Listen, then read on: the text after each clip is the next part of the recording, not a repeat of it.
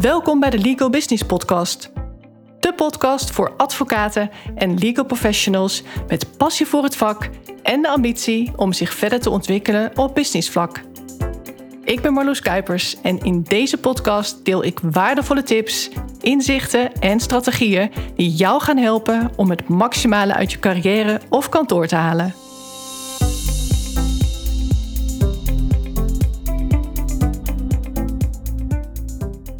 Een tijd geleden nam ik eens een aflevering op over het advocaat zijn. Vind je het advocaat zijn nog wel leuk? Dat was volgens mij de titel. En ook recent sprak ik weer behoorlijk wat advocaten. Sommige heb ik ook gecoacht die ook met dat soort vraagstukken zaten. Vind ik het advocaat zijn nog wel leuk? Waarom vind ik mijn werk niet meer leuk? Of soms zelfs mijn leven. Dat klinkt dan heel zwaar, maar wel, ja, ik haal eigenlijk nergens meer voldoening uit. En ze kunnen er de vinger niet op leggen. Nou ben ik geen life coach, zo positioneer ik mijzelf niet en zo zie ik mijzelf ook niet. Maar dat neemt niet weg dat in heel veel coachingstrajecten, ook al is het echt business gerelateerd, dus echt advocaat, ondernemers of partners die echt hun praktijk willen doen groeien, die willen in leiderschap. Je bent allereerst een mens en je wilt gelukkig zijn. Dat is een basisbehoefte. Dus natuurlijk neem ik ook altijd iemands privésituatie mee. Sterker nog, het begint daar. Wat drijft jou? Waar krijg je energie van en wat kost jouw energie? Wat zijn jouw passies? Wat zijn jouw talenten? En hoe kun je die in jouw alledaagse praktijk tijdens jouw werkzaamheden tot uiting laten komen? Want als je dat doet, dan is de kans op geluk en succes ook het grootst. Recent heb ik een coachingstraject afgerond met een nog vrij jonge advocaat. Ze is nog niet zo lang medewerker en nou zou je zeggen dat dan juist de spannende tijd aanbreekt. Je bent stagiaire af, je hebt al dat gedoe gehad met opleidingen en nu is het dan serious business. En hoe frappant is het dan dat juist nu die dip komt? Juist nu dat gevoel van, ja, is dit het nou? Heb ik wel het goede pad gekozen? Want deze advocaat heeft voor de advocatuur ook iets anders gedaan. Had ik dit wel moeten doen? En er kwam een hele opsomming van allerlei zaken die ze niet leuk vond aan de advocatuur, aan wat ze zo al aan het doen was de hele dag. En dan was natuurlijk de vraag: is het dan de advocatuur? Is dat nou wat niet bij je past? Is dat nou wat geen voldoening geeft? Of zijn het andere dingen? Want ze had al een paar kantoren versleten, om het zo maar te zeggen. Maar nu had ze eigenlijk weer het gevoel: ik wil weg. Volgens mij is dit het niet. Nou speelden er ook wat specifieke dingen, maar dan zul je wel begrijpen dat ik niet heel specifiek wil worden omwille van de privacy. Maar laat ik het zo zeggen, er waren toch verschillende dingen die terug te brengen zijn tot de kantoororganisatie. En dan met name het gebrek aan een strakke organisatie. En laat ik vooropstellen dat het lang niet altijd te maken heeft met hoe je aan de buitenkant tegen een kantoor aankijkt. Sterker nog, er zijn genoeg succesvolle kantoren die het qua omzet goed doen, die het qua positionering goed doen, maar waarbij aan de achterkant, dus intern, ja, toch een soort chaos is. En dat heeft met name te maken met gebrek aan leiderschap, gebrek aan een visie van de partners, gebrek aan structuur, bijvoorbeeld werkoverleggen die geen prioriteit hebben. Er zijn geen vaste momenten waarop het team bij elkaar komt, waarop iedereen kan vertellen waar ze nou eigenlijk mee bezig zijn. Waardoor het contact ook verwatert. En dat is natuurlijk nu door corona nog veel meer. Je moet veel meer moeite doen om letterlijk de boel bij elkaar te houden, om elkaar te zien. Niet alles kun je vervangen door online meetings. En mensen zijn ook wat meer gewend om nu hun eigen gang te gaan. En toch is het heel belangrijk om die vinger aan de pols te houden. Om feeling te houden met het team. Om te weten wat er speelt. En niet iedereen is in staat om zich te uiten op een manier die wat hoogdrempeliger is. Mensen gaan niet heel snel de telefoon pakken of een mail sturen of echt een gesprek aanvragen om iets te bespreken. Terwijl als je dus op regelmatige basis een werkoverleg hebt en echt een rondvraag doet, dat dan bepaalde dingen wel gezegd worden. En vooral als er een rondvraag is, dan wordt letterlijk gevraagd of er nog iets is. Dus dat is voor mensen een heel goed moment om te kunnen nadenken van waar zit ik eigenlijk mee? Wat vind ik belangrijk? Wat moet ik nu even op tafel gooien om vervolgens weer verder te kunnen? Dus zo'n moment creëren is echt heel belangrijk als kantoor. En dat wordt heel veel onderschat. En het mooie is dat dus ook Jonge, ambitieuze mensen waarvan soms gedacht wordt dat ze nou, liever misschien de kantjes ervan af willen lopen, dat ze het fijn vinden dat ze het niet super druk hebben. Maar nee, dat is dus niet zo. Ambitieuze advocaten die willen druk zijn en dan druk met de juiste dingen. Ze willen werkzaamheden doen waar ze voldoening uit halen. Werkzaamheden die hen het gevoel geven dat ze ertoe doen. Dat ze ook echt aan hun kwaliteiten werken als advocaat. Dat ze zich ontwikkelen, dat ze groeien. En ik vind het heel opmerkelijk dat zij bepaalde dingen weten te benoemen die juist van de partner zouden moeten komen. Bijvoorbeeld over relatiebeheer, over bepaalde kansen, over hoe je met cliënten omgaat. Want hoe vaak komt het niet voor dat een stagiaire of jonge medewerker op een dossier wordt gezet alsof het de partner is? En als dan de afspraak met de cliënt is gemaakt dat de partner de zaak volledig zelf in behandeling neemt, terwijl in de praktijk de uitvoerende werkzaamheden door de advocaat-medewerker worden gedaan, of soms zelfs de stagiaire, dan is dat natuurlijk niet zuiver. En een medewerker voelt zich daar ook niet prettig bij, want je ontkomt niet aan liegen. Al is het maar dat gecrea bea met de declaratie. Want die uren, ja, die kunnen natuurlijk niet op naam blijven staan van die medewerker. En dit soort dingen komen wel eens te sprake in coachingsgesprekken. Advocaat-medewerkers die aangeven moeite te hebben met deze manier van werken. Ze voelen zich er niet goed bij en bovendien ze verliezen ook hun respect voor de partner waar ze voor werken. Ik ben dat gelieg en bedrieg zat, zei iemand letterlijk. En ik vind ook dat hier wat te licht over gedacht wordt. Het zijn vooral de advocaatpartners van de toch iets oudere generatie over het algemeen die hier wat minder moeite mee hebben. Die misschien wel iets te veel waarde hechten aan hun status of de aanname doen dat de cliënt per se hen als advocaat wil. En ook al zou een cliënt dat in eerste instantie vragen of aangeven, hè, van ik wil graag dat jij de zaak behandelt of behandel jij de zaak, dat wil niet zeggen dat als je opkomt voor je medewerker, dat de cliënt er niet mee akkoord gaat. Je zult als advocaatpartner dan afstand moeten nemen van jouw persoonlijke kwaliteiten, maar veel meer het kantoor moeten verkopen en moeten staan voor de kwaliteiten van je medewerkers. Want in plaats van dat je je medewerker goed verkoopt, dat je het aantrekkelijk maakt voor de cliënt om de zaak in behandeling te laten nemen door deze goedkopere advocaat-medewerker, die heeft vaak een lager uurtarief, waarbij je kunt aangeven: het is veel gunstiger als collega X de inhoudelijke werkzaamheden doet, want ik ben alsnog betrokken bij de zaak. Dus ik zal toch alle belangrijke stukken zien en daar ook overleg over hebben. Op die manier verkoop je als het ware je medewerker, in plaats van dat je eigenlijk aangeeft: niemand is zo goed als ik. Ik ben de enige bij wie uw zaak in goede handen is. Dat zou je toch niet moeten willen? dat maakt ook dat je jezelf onvervangbaar maakt. En vooral als je wat meer richting pensioenleeftijd gaat, wil je dat juist niet. Je wilt juist dat je kantoor ook draait zonder jou. Want als het hele reilen en zeilen van een kantoor op jouw schouders rust, met andere woorden, als jij niet op kantoor bent, dan draait de boel niet door. Dat maakt dat jouw kantoor afhankelijk is van jou. Dus mocht je je kantoor ooit willen verkopen, dan is dat een groot probleem. Dat is een heel ander onderwerp. Maar mocht het relevant voor je zijn, dan geef ik het je toch vast mee. Zorg ervoor dat je niet nodig bent in je kantoor. Zorg ervoor dat al je medewerkers op niveau zijn. Dat het kantoor ook doordraait zonder jou. Misschien is dat niet zo leuk om te horen voor je ego, maar het is wel goed voor je portemonnee. Niemand zal veel willen investeren in een kantoor wat maar de helft of zelfs nog minder waard is op het moment dat de huidige eigenaar uit beeld is. Dat kan niet. Dus zorg ervoor dat je het stokje overdraagt. Dat juist al jouw medewerkers van hoog niveau zijn.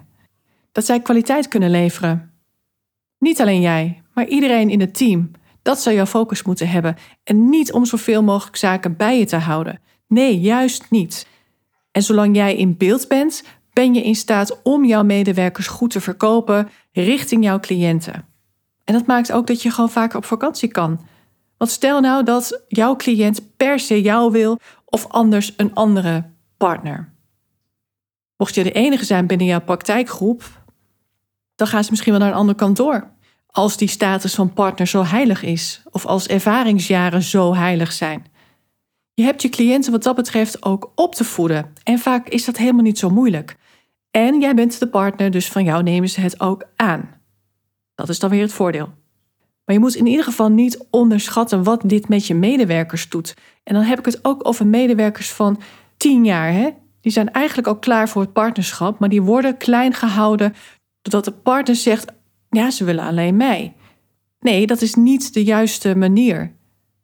Als een advocaat 10 jaar ervaring heeft, hoeveel meer ervaring moet je dan nog hebben om serieus genomen te worden?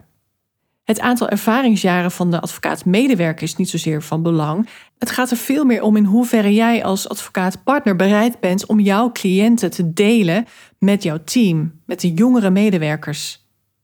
Houd je dat in stand of laat je jouw cliënt eens ervaren hoe het is om met een volwaardig teamlid van jou te werken? Iemand die door jou is opgeleid wellicht, of iemand waarmee je al jaren samenwerkt, waarvan je precies weet of iemand die zaak wel of niet aan kan.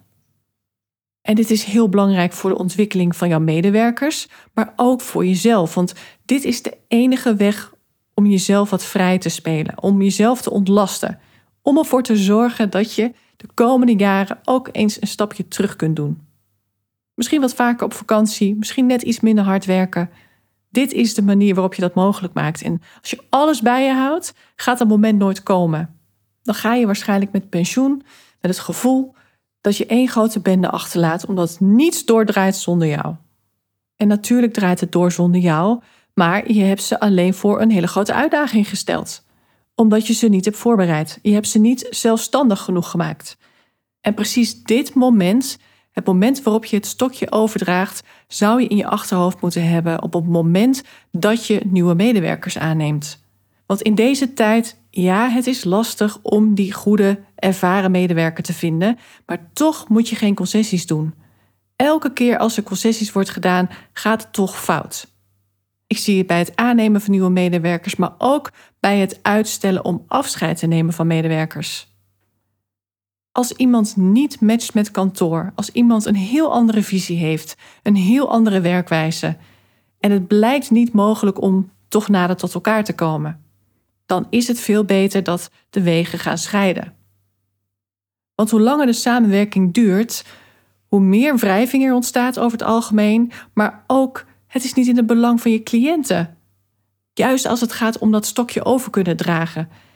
Het ideale scenario is dat iemand een zaak neerlegt bij kantoor en dat het eigenlijk niet uitmaakt wie die zaak in behandeling neemt. Omdat zowel het kennisniveau als het serviceniveau stabiel is wie je ook treft binnen kantoor. En natuurlijk is er verschil tussen een stagiaire en een senior medewerker en een partner, maar je moet dat verschil zo klein mogelijk houden. En als iemand net een beetje ervaring mist, dan kun je dat als partner aanvullen, totdat iemand op dat niveau is.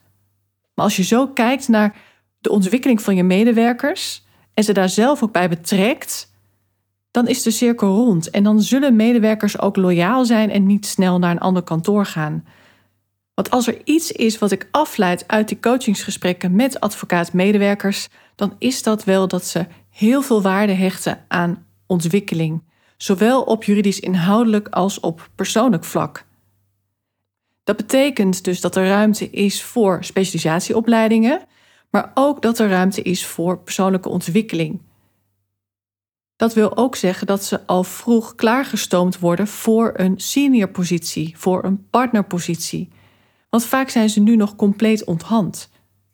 Dan zijn ze acht jaar advocaat en weten ze donders goed dat er nog heel veel skills zijn die ze missen. En dat voelt niet goed.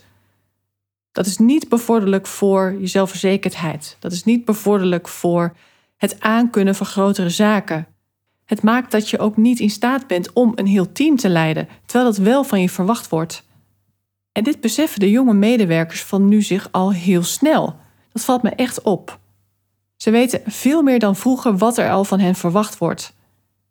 Zo realiseren veel advocaat-stagiaires zich dat er weinig aandacht is voor praktijkmanagement, voor het ondernemerschap in de beroepsopleiding. En dat je het echt moet hebben van wie jouw patroon is, in welk team je gaat werken en wat je van hen leert. Dus als je als kantoor punten wilt scoren en echt goede medewerkers wilt behouden, neem ze dan heel serieus. Zorg ervoor dat ze echt deel uitmaken van een team. Betrek ze bij werkoverleggen. Leer ze de vaardigheden die nodig zijn om een zelfstandige praktijk te runnen. Het gaat bijna altijd mis als blijkt dat de overgangen niet soepel genoeg zijn. Die van advocaat-stagiaire naar medewerker. In één keer is het patsboom, bouw je eigen praktijk maar op. Terwijl ze eigenlijk nooit hebben geleerd hoe je acquisitie doet. Hoe je überhaupt aan relatiebeheer doet. Dus die stap is groot. En hetzelfde geldt voor de stap van senior medewerker naar het partnerschap. Daar komt nog veel meer bij kijken. En die stap is te groot. En dat geldt zelfs als een kantoor een partnertraject heeft. Vaak is die overgang toch niet vloeiend genoeg. Het zou enorm slim zijn als je medewerkers vanaf begin af aan, dus misschien zelfs al als stagiaire, maar zeker als junior medewerker, echt meeneemt in dat ondernemerschap. Dat je hen echt laat zien wat het vak advocaat nou echt inhoudt. En bovendien waar je als kantoor voor staat. Want elke medewerker is een uithangbord van kantoor, een wandelende reclamezuil, als het goed is.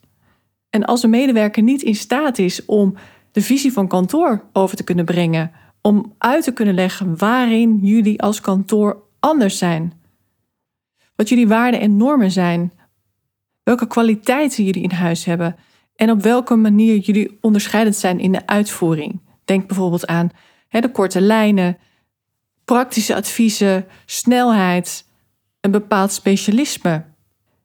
Een combinatie van notarissen, advocaten en fiscalisten. Alles wat waardevol is en wat niet per se standaard is, zou je moeten kunnen benoemen als zijnde unique selling point. Wat maakt nou dat cliënten bij jullie moeten zijn?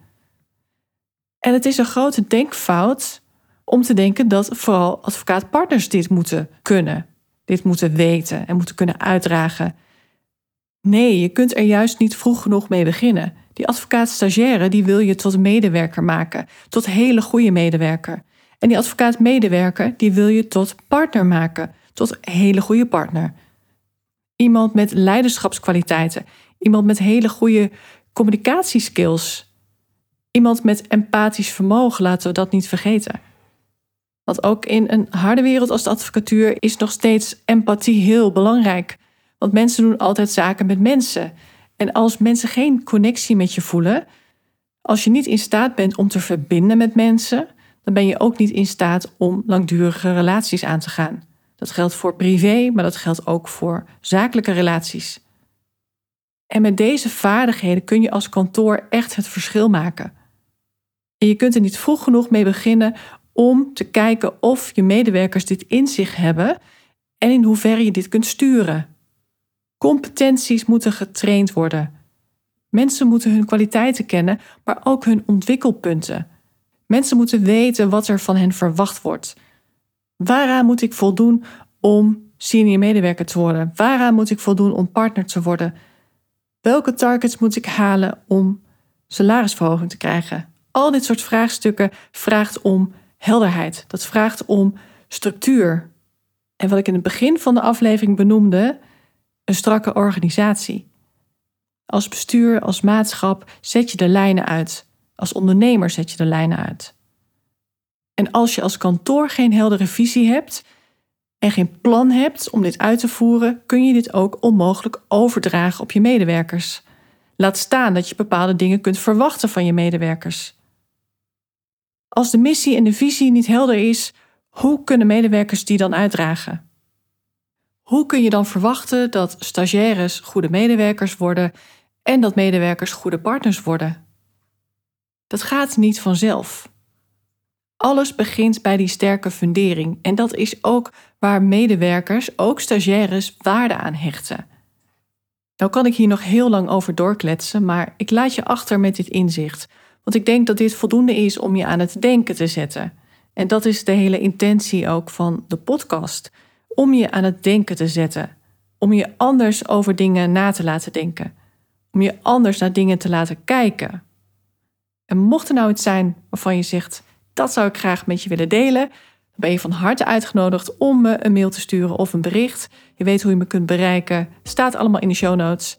En mocht je je nou als kantoor realiseren dat je nog niet die sterke fundering hebt en wellicht ook niet die heldere missie en scherpe visie, laten we dan in gesprek gaan om te kijken hoe ik jullie zou kunnen helpen.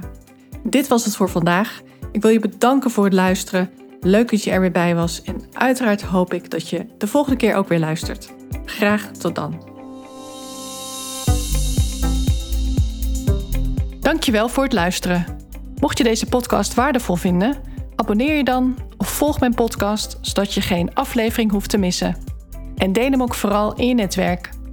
Ook zou je mij een groot plezier doen met een 5-sterren review die je kunt achterlaten op iTunes. Niet alleen wordt de podcast dan beter gevonden, maar je helpt ook weer andere advocaten en juristen in hun reis naar succes en geluk. Uiteraard vind ik het leuk om te horen wat je meeneemt uit deze aflevering. Stuur me een bericht op LinkedIn of mail naar info.marloeskuipers.nl. Heb jij bepaalde ambities en wil je weten hoe ik jou zou kunnen helpen bij het verwezenlijken daarvan? Vraag dan een gratis meesterschapscall aan via mijn website. Ga naar www.marloeskuipers.nl. Alle informatie vind je ook in de show notes bij deze aflevering. Ik kijk er naar uit om van je te horen. Tot de volgende keer.